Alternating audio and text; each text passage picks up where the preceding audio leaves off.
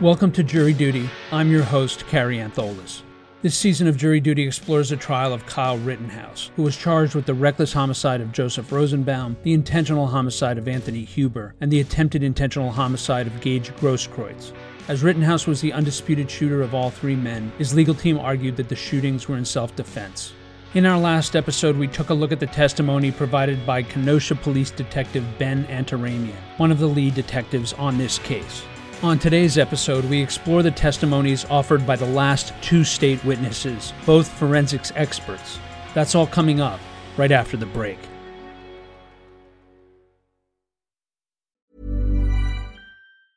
Ever catch yourself eating the same flavorless dinner three days in a row?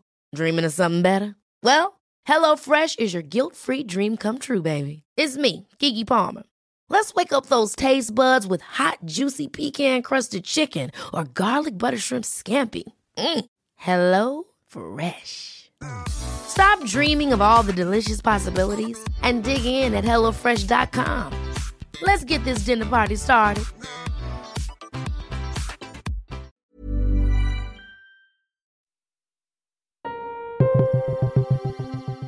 On the morning of November 9, 2021, the prosecution called the last two witnesses in the state's case, both forensics experts, but each from decidedly different forensic fields.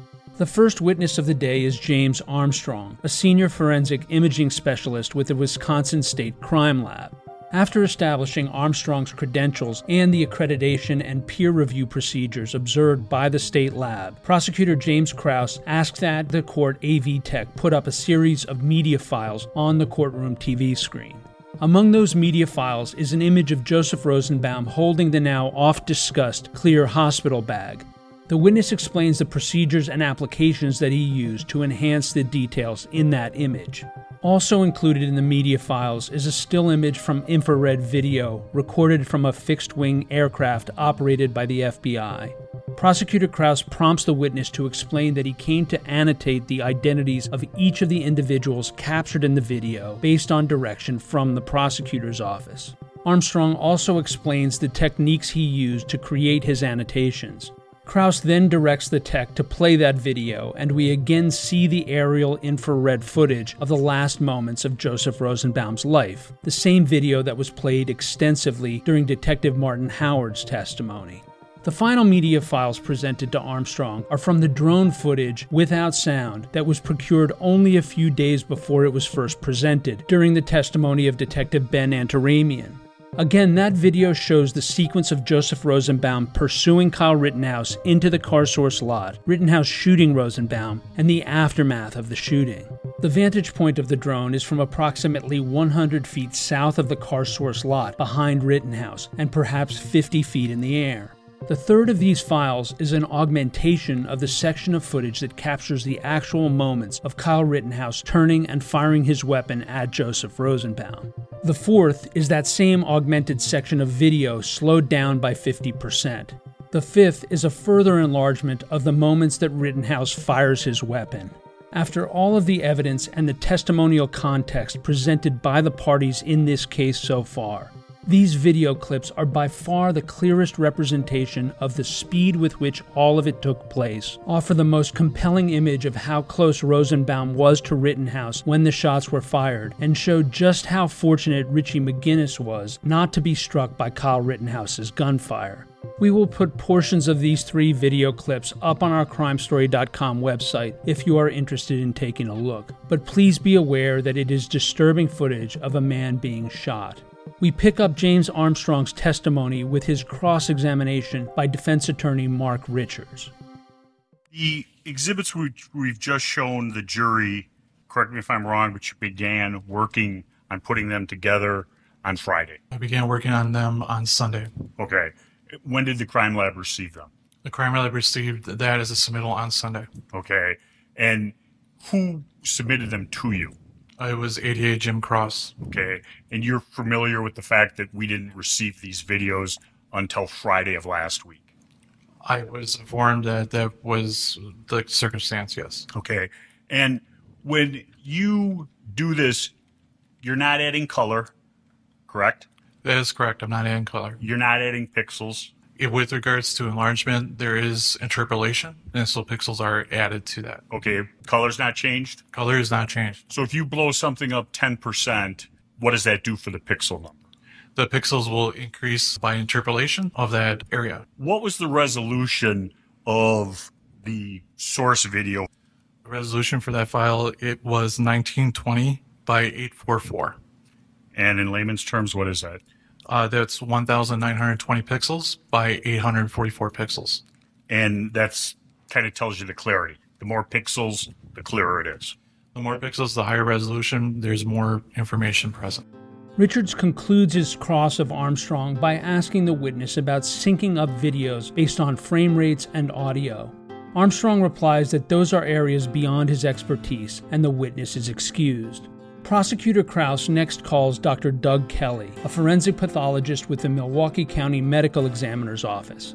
Kelly sports short, dirty blonde hair, dark wire rimmed glasses, and a full graying beard. He wears a blue suit, powder blue button down shirt, and a dark red tie. After asking the witness about his credentials, Prosecutor Kraus inquires about Anthony Huber's autopsy. Now, Doctor, I'd like to uh, focus on Mr. Huber first. Uh, do you recall when you did the autopsy on Mr. Huber? Yeah, the autopsy on Mr. Huber was done on the morning of August 26th of 2020. And were you able to determine the cause of death to Mr. Huber? Yes, And what was that cause of death? uh, Mr. Huber died from a gunshot wound to the chest. And is that an opinion given to with a reasonable degree of medical certainty? It is. And uh, what can you tell us about this gunshot wound? Uh, so Mr. Huber has an entrance wound uh, that is just below the left nipple. Um, it uh, basically travels through his chest and creates trauma to both of the lungs and, and specifically to the heart. There's a lot of, of damage to the heart. Uh, so he has a, a large amount of, of blood within his body cavities, his chest cavities. And the, uh, the projectile didn't exit. There's actually a, a bruise and with some scraping to the surface. And it's located to the right shoulder, just beneath the collarbone. And in that location, I collected a, a a bullet fragment. Um, so this this is the single gunshot wound, and it uh, created lethal injury involving the heart and lungs. Now, why would that gunshot wound have been lethal? What, what would have killed Mr. Huber? Uh, the the trauma to the heart and lungs is pretty extensive from this uh, from this wound. Uh, so he uh, he bled from the wounds that were created by the gunshot. So, to the best of your knowledge, would it have been the loss of blood that caused death, or the damage to the organs, or a combination of both? The combination of both. Now, what was the traje- trajectory of the bullet or of the wound path? Uh, this this wound path had a trajectory that was left to right and upwards. Now, when you're talking about trajectory, what are you relating it to? Uh, well, in, in in order to have a, a a standard set of criteria to to be able to discuss trajectories, we put the body in something we call anatomic position. And simply put, the anatomic position is with the person standing straight up with the palms forward.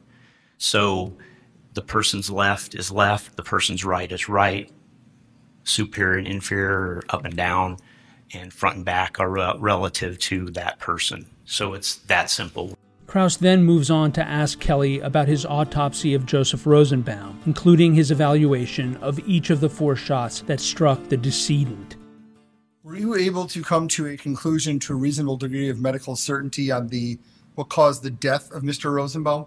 Yes, What was that? Mr. Rosenbaum died from multiple gunshot wounds. Do you know how many gunshot wounds, Mr. that you found on Mr. Rosenbaum? Uh, well, Mr. Rosenbaum has a number of injuries. Um, there are um, uh, two injuries in which uh, the bullet entered the body and did not exit, so I collected bullets from those injuries. There's a third injury that is a graze wound in which the bullet just grazed the skin superficially. And then there is uh, a, uh, a gunshot wound to the left hand and an area to the left thigh that appear to uh, uh, be separate, but may actually be. Um, I, I, think they're related uh, to the same uh, gunshot wound. Hey, it's Ryan Reynolds, and I'm here with Keith, co-star of my upcoming film. If only in theaters May seventeenth. Do you want to tell people the big news? All right, I'll do it. Sign up now and you'll get unlimited for $15 a month in six months of Paramount Plus Essential Plan on us. Mintmobile.com slash switch. Upfront payment of $45 equivalent to $15 per month. Unlimited over 40 gigabytes per month. Face lower speeds. Videos at 480p. Active Mint customers by 531.24 get six months of Paramount Plus Essential Plan. Auto renews after six months. Offer ends May 31st, 2024. Separate Paramount Plus registration required. Terms and conditions apply if rated PG.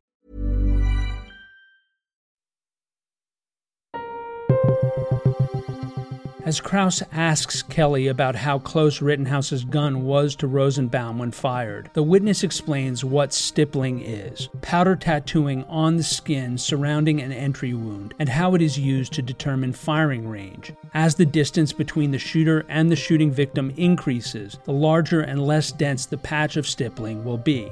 Kraus then asks, So you, you would you'd estimate that I just want to be be clear. You're saying that he was about four feet away, or he was within four feet. Uh, I'm saying that, that well, the best way of putting it is the only way to, to be more accurate is to test fire the weapon and uh, see what kind of a, a, pattern you get because the density of that gunpowder stippling pattern might help you somewhat. But this is pretty spread out. Um, so it, all we can really say is that it's within a few feet. And what was the path of that gunshot wound? Uh, it's basically front to back and a little left to right. And in your medical opinion, is this the kind of shot that would have resulted in loss of life? Uh, it's not an immediately lethal wound. Uh, no, obviously, you know, all gunshot wounds can can produce morbidity and, and mortality, but uh, in this particular instance, this is not an immediately lethal wound. Did you find any wounds to the hand? The left hand has a gunshot wound. Um, it's a very complex wound. There is tearing of the skin to the palmar surface at the base of the uh, index and middle fingers. There's a tear that extends up the middle finger, and there's actually some uh, a lot of soot to this area and tearing to the underlying soft tissues. Uh, that soot continues to the other fingers of the palmar surface of the hand. Um, this wound is associated with fracturing to the first bone of the index finger, so the bone just beyond the knuckle. That bone is fractured by this wound path and then it exits uh, to the uh, back of the hand, just just beyond the uh, the knuckle of the index finger. So, if we were to put this into anatomic position, which we talked about a minute ago, with the palm forward, this the trajectory of this wound path with the hand in anatomic position is uh, basically front to back, right to left, and a little bit upwards. Now, the hand injury, uh, would that would you consider that to be an injury that would quickly cause death? No, that's not a lethal wound either. And this injury to the left thigh is that uh, is that the kind of injury that would cause death? No, it's not. Uh, would it be would it be fair to say that's something of a superficial wound? Yes. Now, I'd like to talk to you about a gunshot wound to the head what can you tell me about that? To the right frontal area of the head. Um, so, so basically the right lateral forehead. Um, there is a graze wound, as I mentioned previously. So this is a superficial injury in which uh, the, the bullet grazed the, grazed the surface of the skin or created an abrasion or scrape and based on the appearances of the edge of this of this wound, it appears to be traveling in a back to front and downward orientation. Now, is that wound would that be considered to be a wound that would be immediately fatal? No, it's not. Now, doctor, I'd like to talk to you about a uh, gunshot wound to the chest and the abdomen. What can you tell me about that gunshot wound? Well, this, this gunshot wound to Mr. Rosenbaum, it enters the back uh, about an inch to the left of the upper midline. Um, and this is the one that passes through the right chest cavity. Um, it uh, creates a great deal of injury to the right lung. Uh, there's blood within the right chest cavity. It then uh, perforates the, the diaphragm uh, at the base of the lung and enters the liver, which is right under the diaphragm, creates a great deal of injury to the liver. Um, uh, there's fracturing of several ribs in association with this wound path as well. But then the wound path, um, after creating all this injury, it passes into the right flank, and there was a uh, a bruise to the right flank under which I collected a, uh, a bullet. Now, we've talked about how the other injuries were not ones that would immediately cause a mortal wound. Uh, what impact do you believe that this gunshot would have had on Mr. Rosenbaum? Uh, this gunshot wound is a lethal injury. Now, what was the trajectory of this gunshot wound? Uh, this gunshot wound is downward, left to right, and back to front. So, doctor, is your testimony that in the video you reviewed, uh, which the jury has seen, uh, you the, the first gunshots are while Mr. Rosenbaum is facing Mr. Rittenhouse, Yes. and you said that at least one of those was intermediate out to four feet away, Uh, yes. and then uh, you see in the video that uh, Mr. Rosenbaum continues going forward, and he begins to uh, tilt or fall. And is it your opinion, to a reasonable degree of medical certainty, that the back to front shots to the head and then the kill shot to the back would have been while he was falling or perpendicular to the ground? Uh, the the only way that the uh, trajectories of the gunshot wounds to the right side of the head and the back make sense is if he's more horizontal to the ground, and that is occurring um, at the time that the last two gunshot wounds are heard on the video. Doctor, we talked about this hand wound and where and how that occurred. Um, if someone is pointing a rifle at you, an AR-15, do you have an explanation of how that hand could be positioned that would result in the injury shown, and then also uh, perhaps the injury to the thigh from that same round? Well, uh, as I said, this is a, a close range injury, um, and uh, so his hand is in close proximity or in contact with the end of that rifle. Um, so it, you, you can you can kind of think of it in your in your head. You know, if you put if you put the end of the rifle close to that trajectory through his hand, um, you move the hand around. That's you can put it in different relationships to the body that uh, can explain that. Uh, typically, by turning the palm towards the ground, it would make make uh, sense that it could uh, go through the hand, hit the ground, and then create the injuries to the uh, the left side of the thigh. To summarize Dr. Kelly's testimony, the shot that grazed Joseph Rosenbaum's head and the shot that entered his back were the last shots fired. Also, they were fired when Rosenbaum was parallel to the ground or in the middle of already falling forward.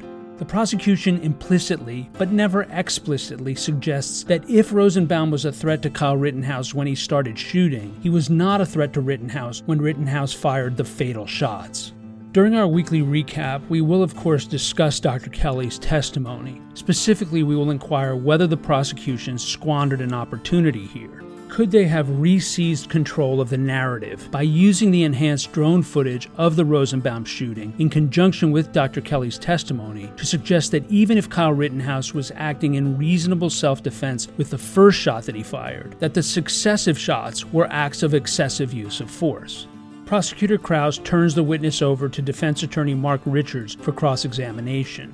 Richards begins by focusing on how close Rosenbaum's hand was to the barrel of Rittenhouse's weapon when the shot hitting that hand was fired.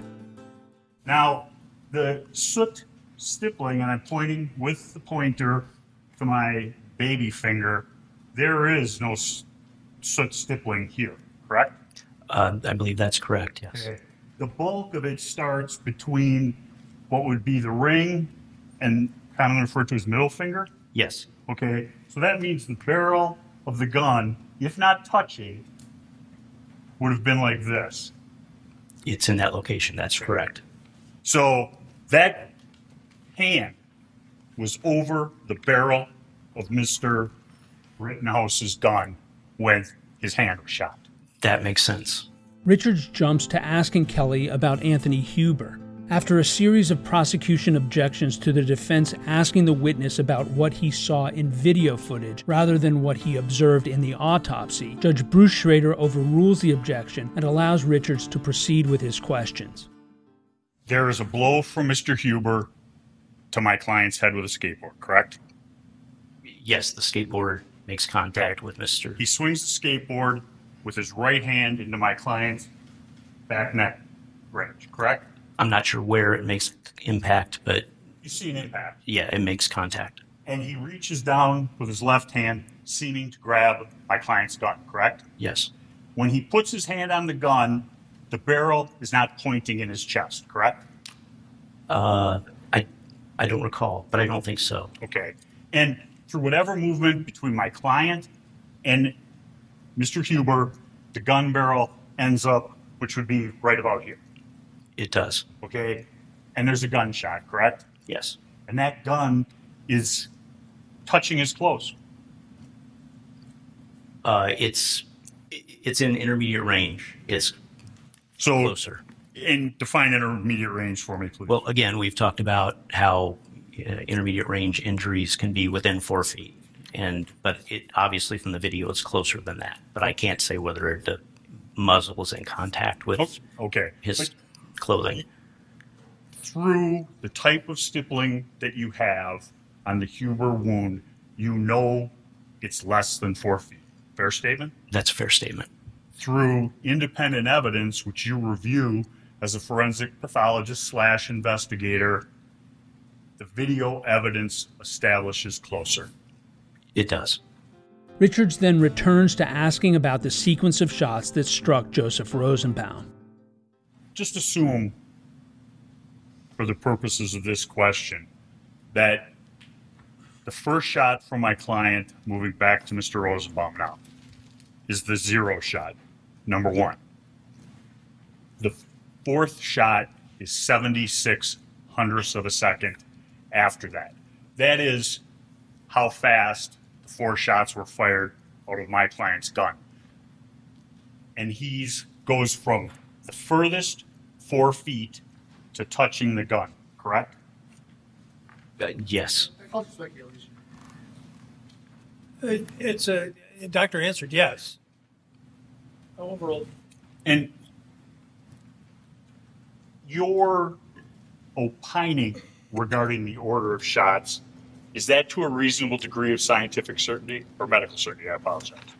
Uh, medical certainty, as I pointed out, from the autopsy findings alone, um, you you can't put these in order. It's only by reviewing the video and and, and simply looking at the orientation of his body and, co- and comparing that to the findings on the body that you can do that. So, uh, to that degree of certainty, it it appears that he's in that horizontal position. And the Mr. Kraus asked it, the shot to the pelvis, you think is first? I think that makes the most sense. Okay. The shot that goes in the scalp, second. No, I, I think that the the only orientation that makes sense with the trajectory, traje- uh, excuse me, tra- trajectory of the gunshot wound to the back and the right side of the head is when he's in more of a horizontal position. So those two injuries must be the third and the fourth injuries. Uh, but that that's the best I can do. The head wound goes back to front and from the top of the head down towards the forehead. That's right. Okay. So if I was charging like a bull and diving, that would be consistent. Uh, it would be. I have nothing further. Early in this case, we remarked on what appeared to be Mark Richards' intentional use of dehumanizing language to describe those individuals who engaged with Kyle Rittenhouse. That tactic is nowhere more evident than in his describing Joseph Rosenbaum as a charging bull. On redirect, Prosecutor Kraus does nothing to call out the defense attorney's implicit dehumanization of the deceased Mr. Rosenbaum. Instead, he focuses on an alternative explanation for the sequence of gunshots. Doctor, the injuries you uh, noted, they'd also be consistent with falling after being struck in the hip. Yes. So if Mr. Rosenbaum was struck in the hip, that to say his momentum kept carrying him forward, he was falling. The other three shots could have been as he was falling. That's that's possible too. That it's consistent with that. It is. Kraus then plays footage that contains four different videos from different perspectives that are playing in sync with one another based on the sound of those videos. Kraus finally gets Kelly to articulate why, in his opinion, the defense explanation of the shot sequence doesn't stand up to forensic scrutiny. Do you can you see where on there you you indicate that he would be positioned with the first shot? Yes, I can I can clearly see the reflection of light on his back, and I can see that he's upright when the first shot is heard. So that would not be consistent with the shot to the hand. Uh, no, I think that's. Uh, uh, uh, I think that placing the hand in that position would affect the gunpowder stippling to his lower abdomen. Uh, so I don't think the hand is involved in that first shot. So, to best of your, so it's consistent that the first shot is to the hip, That's what I think. That's what I think. Yes. And then the second shot would be to the hand, Yes. and then the third or fourth shot. Can you order those any more specifically? No. But they would be as he's in a horizontal position, uh, perhaps falling after being struck in the hip. That's right. Kraus ultimately does show Dr. Kelly the drone footage presented during the testimony of James Armstrong. He references a cloud of smoke that appears to represent the first shot fired by Kyle Rittenhouse. But rather than use the video to have the doctor take the jury through his theory of the sequence of the first two shots, he instead gets bogged down by confusing gun smoke and soot with powder stippling. Kraus concludes his questioning by awkwardly trying to establish a prosecution theory for the sequence of shots. So, doctor, is it consistent if I am approaching the detective I am struck in my hip, fracturing my hip, that I would fall, reach out with my hand and try to knock the gun away? That's a possibility. Richards counters with his forward momentum theory. When you get shot the first time, you're, that doesn't cause you to go forward, correct?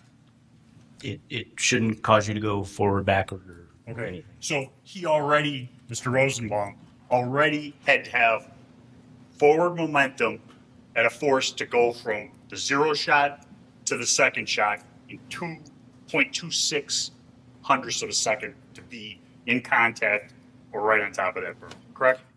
Yes, he had forward momentum. Thank you.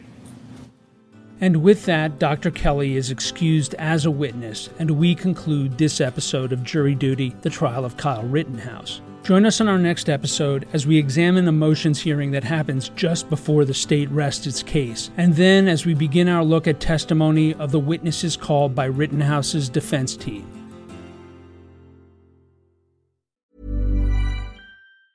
Ever catch yourself eating the same flavorless dinner three days in a row? Dreaming of something better? Well, HelloFresh is your guilt free dream come true, baby. It's me, Keke Palmer. Let's wake up those taste buds with hot, juicy pecan crusted chicken or garlic butter shrimp scampi. Mm. Hello Fresh. Stop dreaming of all the delicious possibilities and dig in at HelloFresh.com. Let's get this dinner party started.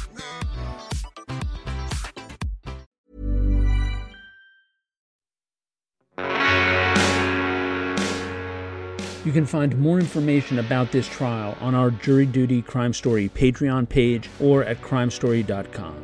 Jury Duty is created, hosted, and produced by yours truly, Kary Antholis. It was co produced by Chris Tarracone and Aaron Karenik, and it was edited by Chris Tarracone. Our consulting producer is Brittany Bookbinder. Music for this episode was provided by Strike Audio, and Trial Audio is courtesy of Law and Crime Networks. Thank you for joining us, and we hope you will come back for the next episode of Jury Duty The Trial of Kyle Rittenhouse.